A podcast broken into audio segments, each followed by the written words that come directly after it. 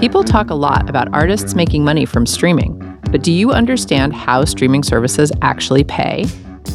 Welcome to the Future of What. I'm your host, Portia Sabin, president of the independent record label Kill Rock Stars. Support for the Future of What comes from Merch Table. With over 15 years of experience in merchandising, screen printing, tour support, and online fulfillment, Merch Table partners with artists and labels looking to jumpstart their business. Visit merchtable.com to learn more and open a store today. On today's episode, we break down the pool model for streaming and discuss potential alternatives.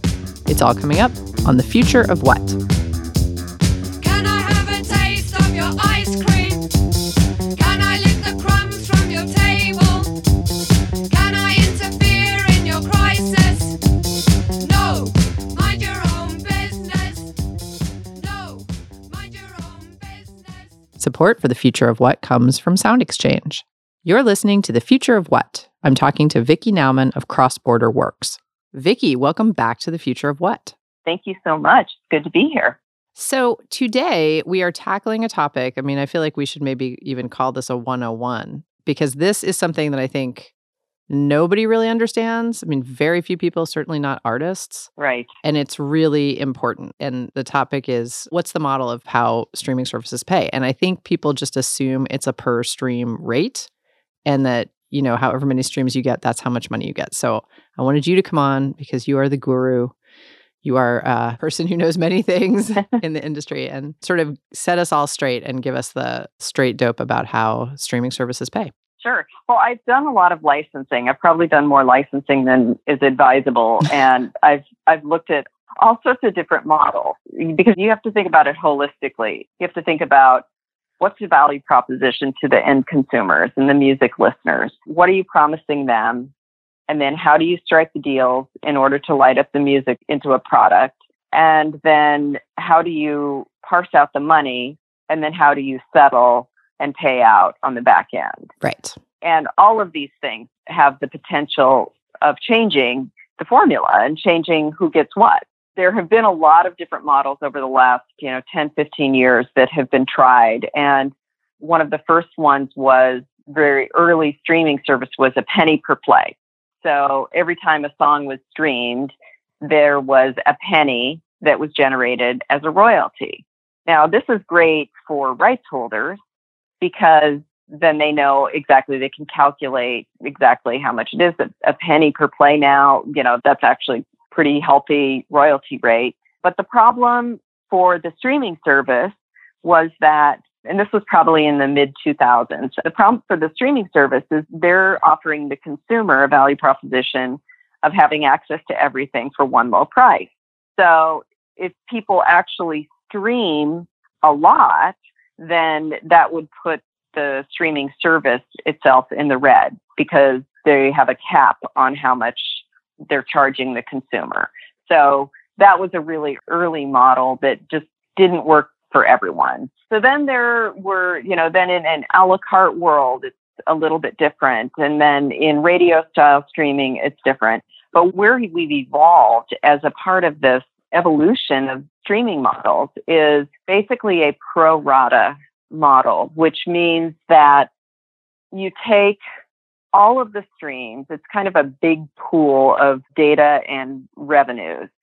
So you take all of the money for a subscription service and you put that into one pool, and then you take all the aggregate streams, put those in another pool, you divide them, and you come out with a per stream rate what this has done is this has created an environment where if I'm streaming, if I just streamed all of one music, if all I did was listen to Andrew Bird for an entire month, my 9.99 would not go to Andrew Bird.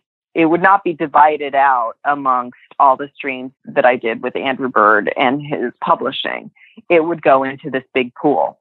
And so that big pool then has a lot of different dynamics to it that determine what that per stream rate is. It can vary depending on how many songs each consumer listens to. It can vary based on what your price plan is because even though we know all the streaming services generally have a price of $9.99 a month, their family plans, their discount plans, there's bundles, there's hard bundles, there's soft bundles. There's probably 10 to 15 different price points that are always being calculated. So that has an effect. And then the structure of the licensing deals with major stakeholders are often done based on market share and minimum revenue guarantees. And that is a play in, in, in this as well.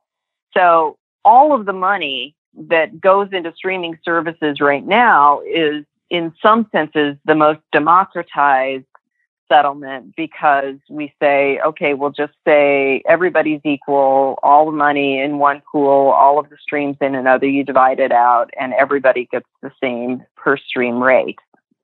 But there's a school of thinking that doesn't quite work for all of the artists and for all of the stakeholders in the same way.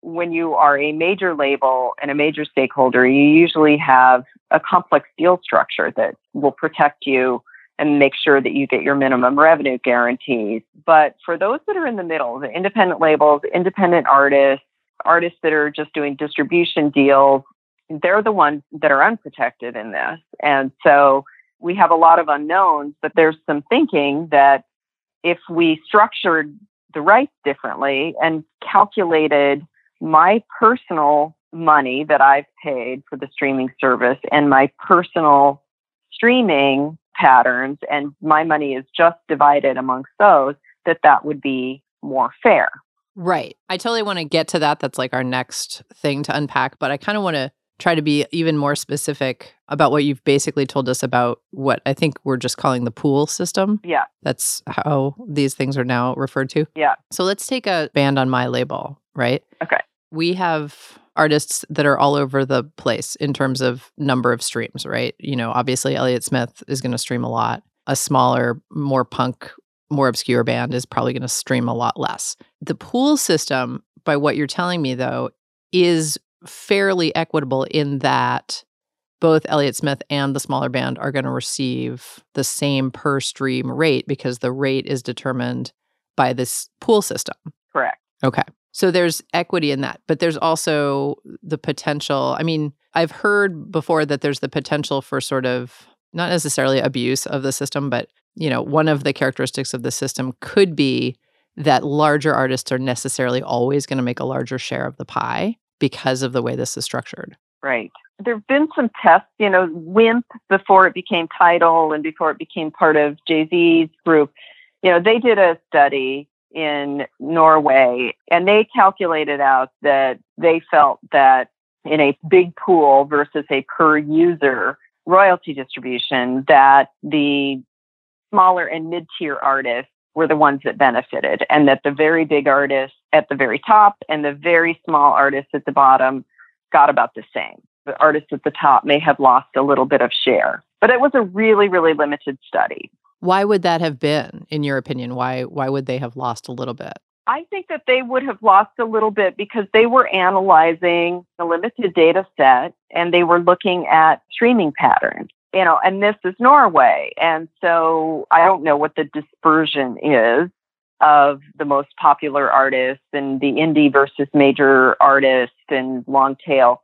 So there's a lot of other factors that play into it. But I think that what they looked at was early data that was probably showing how much different people listen to different artists. And that if you recalculated based on each user's behavior and pattern that more money would go to those middle tier artists. Mm.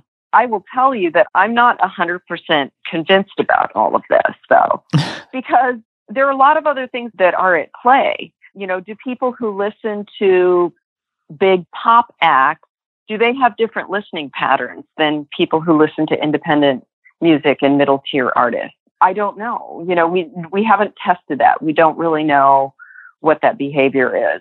You know, another big factor right now in our world is how much time does everybody have to spend streaming music?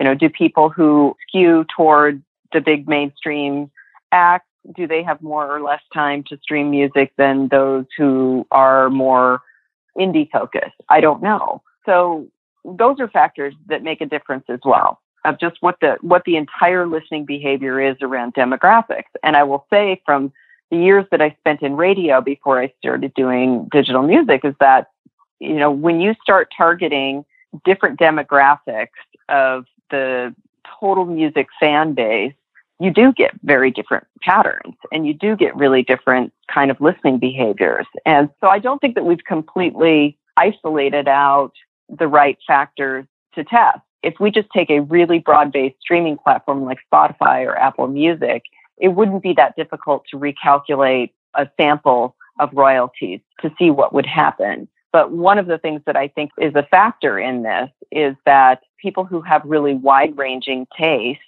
and who might go and listen to a really, really wide cross section of artists, that's going to produce a very different kind of royalty set than people who cling to a couple of playlists and cling to a handful of artists. And the fraud that has come out of, I think it was in Bulgaria, where they had a big fake streaming bank of phones that were set up and streaming fake accounts, that would be alleviated in a per user distribution because each user could only have X number of hours to be able to listen per day. You know, in my view, I, I feel like fraud is definitely something that needs to be monitored, but I don't feel like that's the big motivation to test this out. Right. That's something that's been called stream manipulation. Right.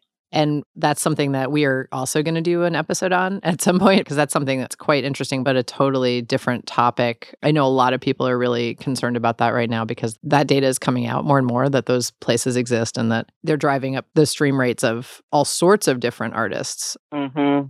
Exactly. So we'll get into that at some point. So, just to be totally clear, the total amount of money that, like, let's say the streaming service brings in in a month is divided by the total number of streams in that month. And there's a rate is determined, a per stream rate. And then is each artist paid for the actual number of streams he or she gets times that rate? Yeah, theoretically, they are. You know, if they've taken in advance from a label or there's other kinds of calculations internally within the label structure, that kind of, you know, I always like to interject that because I think a lot of times artists and songwriters when they get their royalty statements, they don't take into consideration that they may be still recouping or they may have a different deal with their label. But from the digital service provider standpoint, yes, they're calculating all of this and then they're paying all of that out. And that monthly volume of streams and revenue, that essentially means that the royalty rate, that per stream royalty rate, can fluctuate quite a lot. Right. Monthly, it sounds like. Yeah, exactly. Wow. Then there's a different calculation. Like with Spotify, they have a free tier and then there's a paid tier. And I would imagine that with any services that have multi tiers, you know, a high fidelity tier, another tier, that those streams are isolated against whatever that consumer was paying. So if there's a student plan or a family plan and they're not paying $9.99 per user, but they're paying $12.99 for five users or something like that would also impact the royalty rate.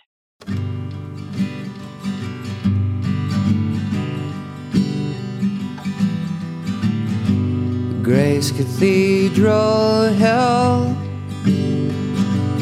all wrapped in bones of setting sun, all dust and stone and moribund.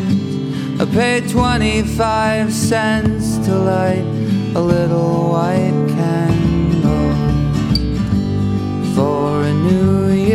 Year's Day. I sat and watched it burn away, then turned and weaved through slow decay. We were both a little hungry, so we went to get a hot dog down the Hyde Street Pier.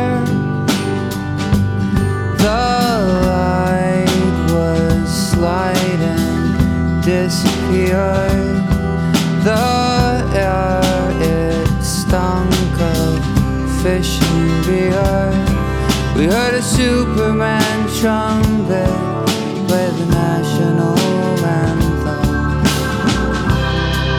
And the world may be long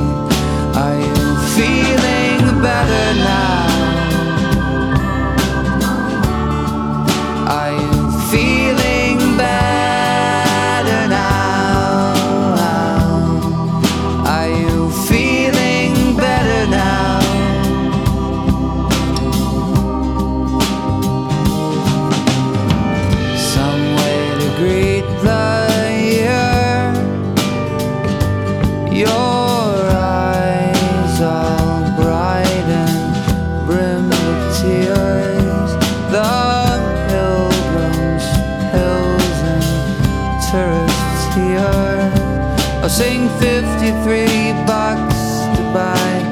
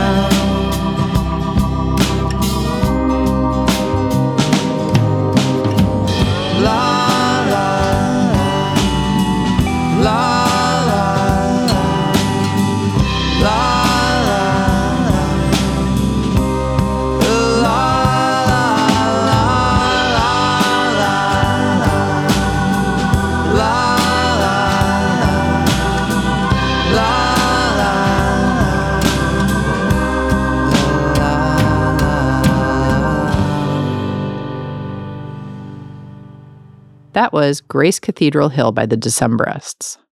If you're enjoying this program, please subscribe to our show on your favorite podcast platform and leave us a review.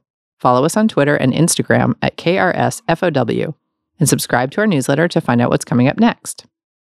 Also, check out our short podcast series about Bratmobile's potty mouth. It's called Girl Germs, and you can get it wherever you get your podcasts. You're listening to The Future of What? I'm talking to Vickie Nauman of Cross Border Works. I think it's so important for us to talk about this because I mean, I'm sure you recall a couple of years ago there was this massive like freak out about transparency. Like that was the watchword of the day. And I feel like, you know, labels got hit especially hard with that. But I feel like people need to understand this because this stuff is not necessarily transparent to us on the label side Right. before we even get the money to the artist. like this is Exactly. Really complicated. Well, it is really complicated. And there are a lot of things about this that I, I feel like there are unintended consequences, you know, because in the one sense, you say, okay, great. What is it going to take for digital music to really thrive? Well, we need scale. So we need a lot of users. We need them to be paying money. And in order for them to continue to subscribe and pay money, they have to use the service. So we want to encourage consumers to use the services as much as possible. But all of these things, the more a consumer, the more people stream, then it will drive down the per stream rate. So there's a counterintuitive thinking here that you think, okay, well, the highest per stream rate is what we want. Well, do you really? Because Right. you you actually really want a volume of users and you want them listening to as much music as possible because that will keep them coming back and keep them paying you could have a dollar per stream rate and have very very few people that are on it and you're not going to make very much money but if you have tens of millions of consumers that are streaming really heavily then you might have a much much lower per stream rate but you've got a volume play Exactly. and I think the volume piece of this is where smaller, more niche artists are losing out. Mm, gotcha. Yeah.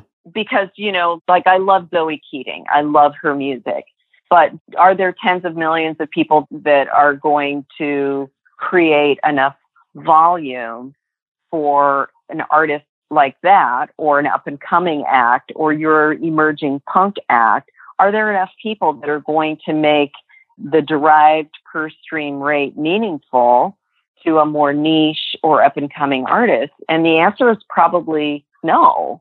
And in the world when people could sell CDs out of their trunk and maybe do downloads, those were higher margins. And so you didn't have to have such a huge volume for that revenue to be meaningful. Absolutely. But of course, with CDs and downloads, you pay once and then there's no recurring revenue stream. right. So a lot of this is really about volume and attachment between the fan and the artist over the course of time and staying power. Exactly. And that's why we talk about stuff like, you know, we in the industry talk about, you know, how one of the great opportunities for growth in streaming services is really genre Exactly. specific because right now, you know, streaming services are killing it in hip hop and pop, but really not almost anywhere else. And maybe like, you know, something and chill music, like whatever and chill.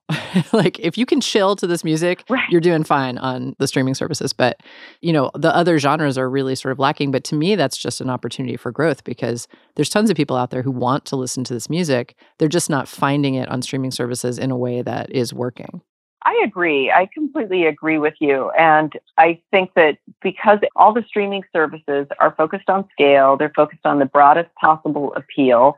The most mainstream acts, which are now hip hop and pop, that's going to be where their focus is because hmm that's where they're going to have the most potential of getting consumers in and the, the broadest possible appeal.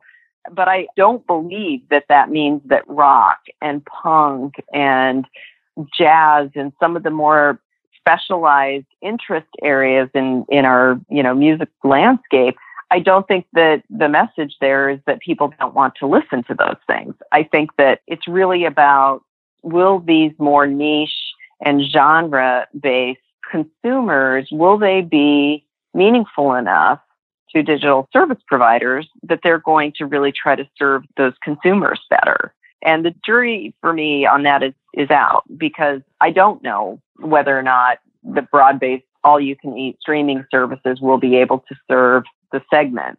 I'm with you where I feel like there's a really big opportunity for greater segmentation and some consumers are overserved by having access to all the greatest pop and hip hop on every single service that's out there. But there's a lot of consumers that are underserved because they have to hunt and peck and really kind of find the music that they want and make their own playlists. And it may not be quite the structure of how they want to engage, which is an opportunity. Absolutely.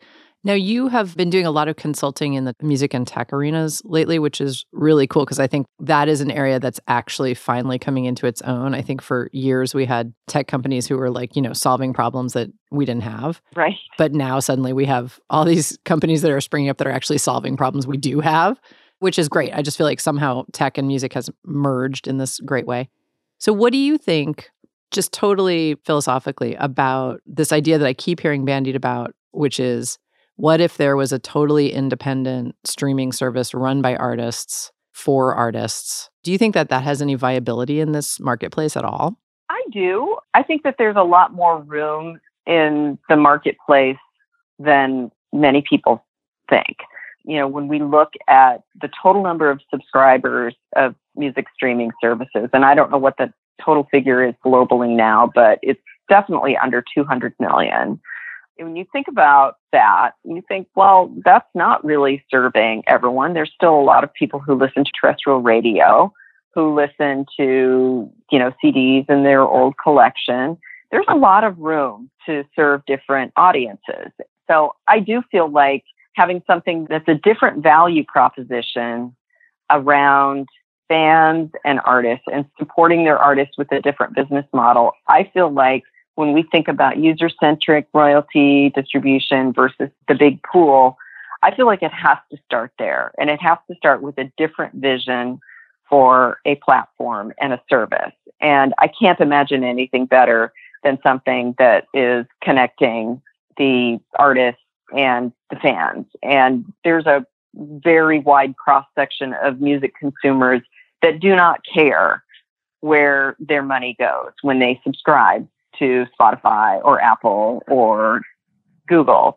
they just want access to the music and whatever you know they're not going to die on the hill of whether or not their 999 is distributed to the artists that they listen to. But i think there's another cross section of consumers who care very passionately about this. And i think there's room to appeal to those consumers. And you know i feel like one of the biggest barriers and one of the reasons why these kinds of services have not really taken hold because there have been a number of attempts at this of different models over the years.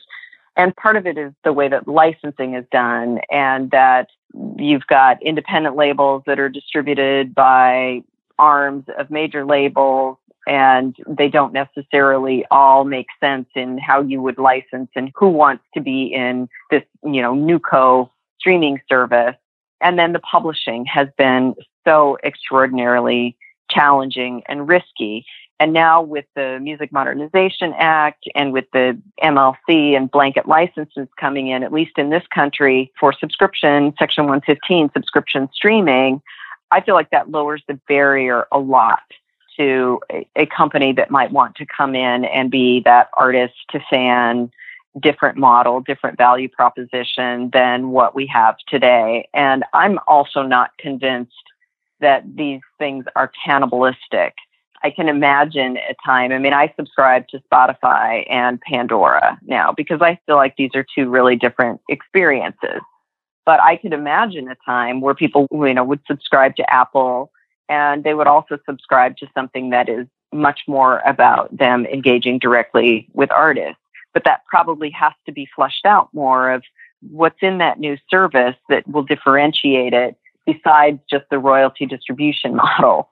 You know, are there other kind of perks or other ways for artists and fans to engage in a different way in a platform like that than they do in broad all you can eat streaming services?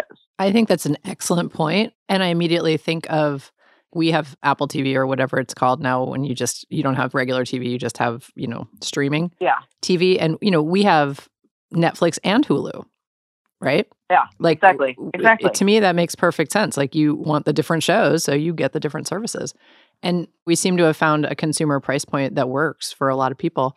Yeah. What do you think about that? I meant to ask you about that earlier. Do you feel like there's room in the marketplace for the monthly rate to go above 9.99 and do you think that that would be helpful well i do feel like there's room for that i mean i have been a subscriber to netflix since they started streaming and I can't even count the number of price increases. And does it make me want to cancel it? No, because I'm still getting value out of it. And I think that there is a lot of room to get people to bump up to 12.99 or whatever whatever that next threshold is.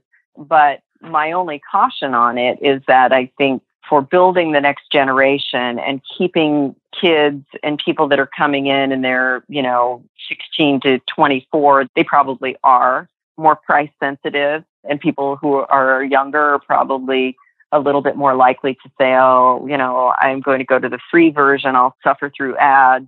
But I think there is absolutely room for a price adjustment in music. And I think now we've gotten to the point where we have enough volume and we have enough uptake of streaming that it's time to do that. With the family plans and the other ways that younger people can get discounts, I think that that's a, a nice safety net for all the services to cover the younger demographic. Awesome. Well, Vickie Nauman of Cross Border Works, thank you so much for being with me today on the future of what? Well, thank you for having me.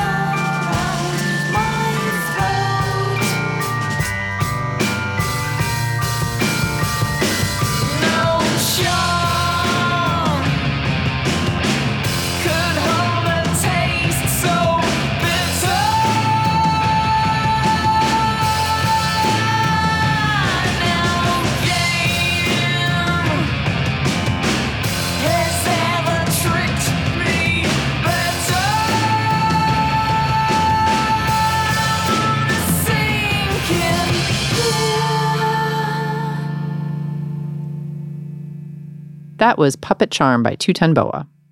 You're listening to The Future of What. After the show, take a moment to leave us a review wherever you get your podcasts. It helps people find the show, and we love hearing from you. When Kill Rock Stars was looking for someone to take over our fulfillment operation, Merch Table stepped up to do the heavy lifting, moving our entire stock to their warehouse and helping us create merch our fans love.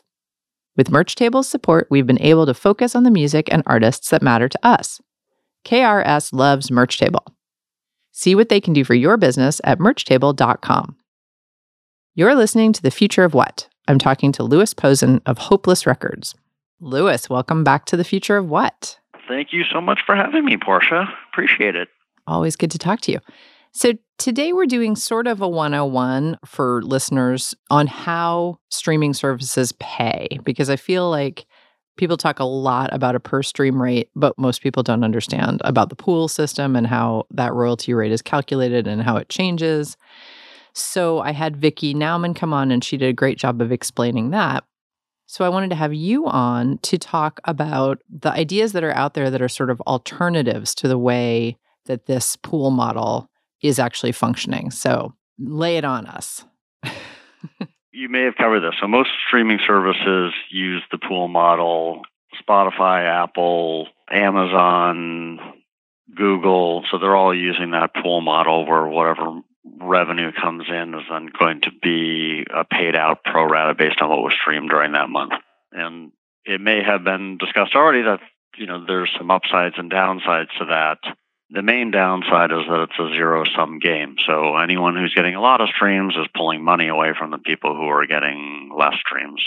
And that could be good for some people and bad for others. The main people it could be bad for are people who are artists or labels that are in niches where they have very engaged and dedicated fans, but there's a limit. You know, there's a ceiling to that number of people because of that style or other factors. So if they're getting the same amount of streams and other people are getting more, it just means every stream from that artist and label is going to be worth less. There are other models that have been looked at. The main one that's been looked at is user centric model, which would be that if someone pays a monthly fee, their money is isolated to the music that they play, which on a logical level makes a lot of sense. You know, if they're going to pay nine ninety nine a month, shouldn't it go to the artists and rights holders that are specific to what they were interested in? When looking at that, and there's been a few people who have done research on it, including I think one of the streaming services, Deezer, did some work on this. It benefits some artists and rights holders, and and it hurts others. So most of these have winners and losers to them there's been a few other things circulating, and one of which is something that I've been suggesting we do, which is take the pool model, which seems to work for the most amount of people, but doesn't work for everyone, and find something that works for all people, but especially those in the area that I mentioned earlier in the niches. And that is to offer a product where a fan can pay more for more music and more access to that artist. And that way, it's not affecting the general pool, but that fan can decide, hey, I'm willing to pay a dollar or two or three dollars more to get stuff while the band's in the studio, or extra tracks that they don't put on the album, or live tracks that don't get released. And, you know, there could be other things part of that service, just like a digital fan club might look like, where you have, you know, chats and, you know, live streams from artists. So there's other things that could be added on. But generally, the idea would be more music for a small amount of money. That way, that extra money could go directly to the artist or rights holder of what they're paying more for and doesn't have to be part of the pool. So it's a hybrid model that takes the, pool system and the foundation and then adds on a separate money that goes only to that artist and rights holder that that fan wants to pay extra for. So just to reiterate, you know, in that model, you know, each person would still pay their 9.99 or whatever subscription fee and that money would go towards the pool model. But then if you were, you know, a huge Taking Back Sunday fan or something, I'm just make throwing something out there. Yep. And you wanted to pay 2 extra dollars to go to that band, then that band would actually receive that money directly from the streaming service. They would with the same split that's the agreement between that streaming service and however they're getting those recordings. So say the the band is on Hopeless, we would make the deal with say Spotify and then they would pay us and we would pay the artist. Got it. Now, do you recall there was a piece put out by MIDiA, which is like a media research company in the UK, not that long ago about this idea? It's a, a different idea where the artist would also get like a little extra money, but that money would somehow come from the labels. I thought that was a weird concept. I read the article a couple times, and I know you know you were on a group that circulated it, and it still, after reading it several times, didn't make much sense to me. It looked like an idea of okay, how can we help the situation that I mentioned, where artists are not making as much as they should be from the dedicated fans, and so why not have the label pay them more than other artists on the label? And I think that becomes very complicated and tricky how you decide which artists are going to get paid more than other artists. And that puts the onus on the label to decide that. So i think it was an, an odd concept that didn't make much sense i'm sure someone had a good idea somewhere in there and then it turned out to be something that didn't make sense Right. And from a label perspective, it was like, oh, good. You know, we can just go ahead and pay more of the smaller and the more diminishing pile of money that we have out instead of DSPs, which at this point, you know, have not really stepped forward to do much in terms of the initial support of a band, which is what labels really do well. So I think that it's important for people to understand how this works just for the fact that most people don't understand it. But I also think it's important because I like how it spotlights a very central issue in our ecosystem in the music world, which is, you know, I think it's hard for people to understand. You know, I think when people think about artists getting paid, they think of it as a very one to one transaction, right? Which is you go to a store and you buy a CD or you buy an LP, and that's the money that goes to that band. And the fact of digital streaming services has just really upended that direct one to one model. Wouldn't you agree? I think it's maybe made it more complicated because there's more details in the transaction in streaming than there are in a physical product sale, but I still think there are have always been people between the sale and the artist, whether that be a retailer and a distributor and a label. So there could be less cooks in the kitchen because you can drop out one or two of those parties in the middle of the two because of the streamlined nature of digital, but streaming is just so much more complicated how people get paid. It's not even as easy as just saying a pool of money and then pro rata share it gets paid out once the service takes their share. Look, there's things like 90 day trials, there's things like the family plan, there's the student plans. All of these things affect what an artist is getting paid because there are deductions to that revenue that's going out to the rights holder and the artist. Absolutely. Yeah. Yeah, so it's not as simple as saying, okay, you paid nine ninety nine as a fan, and say the service is taking thirty percent off the top. Everyone's different, but it's not like seventy percent is then going out to the rights holders and artists. There's all kinds of things that affect that. At which territory and which product did they get that service directly through the streaming service or do they get it as a bundle through their cellular company? There's a different payment method per stream or per user based on those different products. Exactly. And that's the point I'm trying to make is it's a very different value proposition than one I the fan like this band and I'm going to go buy a physical product for a certain amount of money, let's just say $10. Yeah. You know, and a portion of that money is going to go directly to that artist because that's the artist that I like and that's the LP or CD that I bought. Yeah. And for nine ninety nine a month, I have access to literally everything, like all music. You know, that is a completely different value proposition. It's really not the same thing because there's no way that all of the music in the world is really worth nine ninety nine. Do you know what I mean? It's Yes. I think it's worth vastly more. Right. it's just such a bizarre thing that we're we're trying to fit a square peg in a round hole all the time. Yeah, many people would argue, and I bet you'd be on that list, that music, for whatever reason, has underpriced itself. You look in the film and TV world, yeah, you may pay 10 or 11 or 12 bucks for Netflix, but then you're also paying for Amazon Prime and you're also paying for Hulu and you're also paying for five other services. So you're paying a lot more than $9.99 for all your film and TV needs and you're not even getting everything at that point. So music I agree is vastly undervalued. How it got that way, there's a lot of different theories behind that and at some point I think we all hope that music fans and the streaming services and the rights holders all agree, you know what, music should be worth more. So there should be a higher price for this. But that's partly how the model that I suggested helps in that way because it allows then the artists and the rights holders to add more without trying to change the whole industry. And so I think it's a, first step in saying, let's remake that connection between artists and fans and the value proposition between them. Excellent. I agree. I, I, I think that that's a cool model.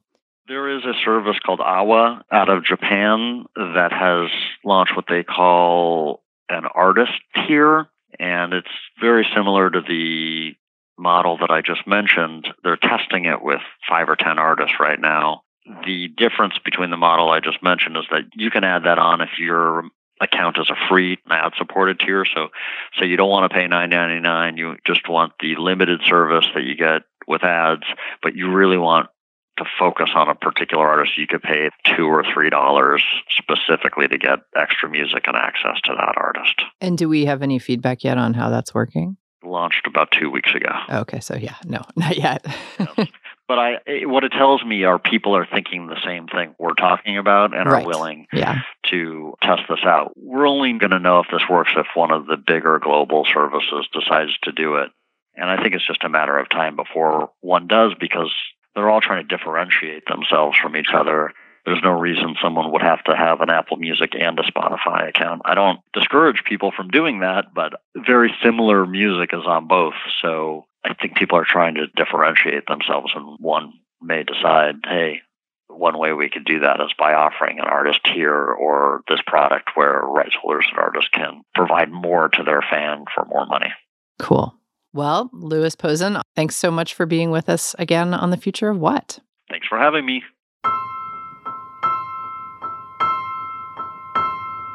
An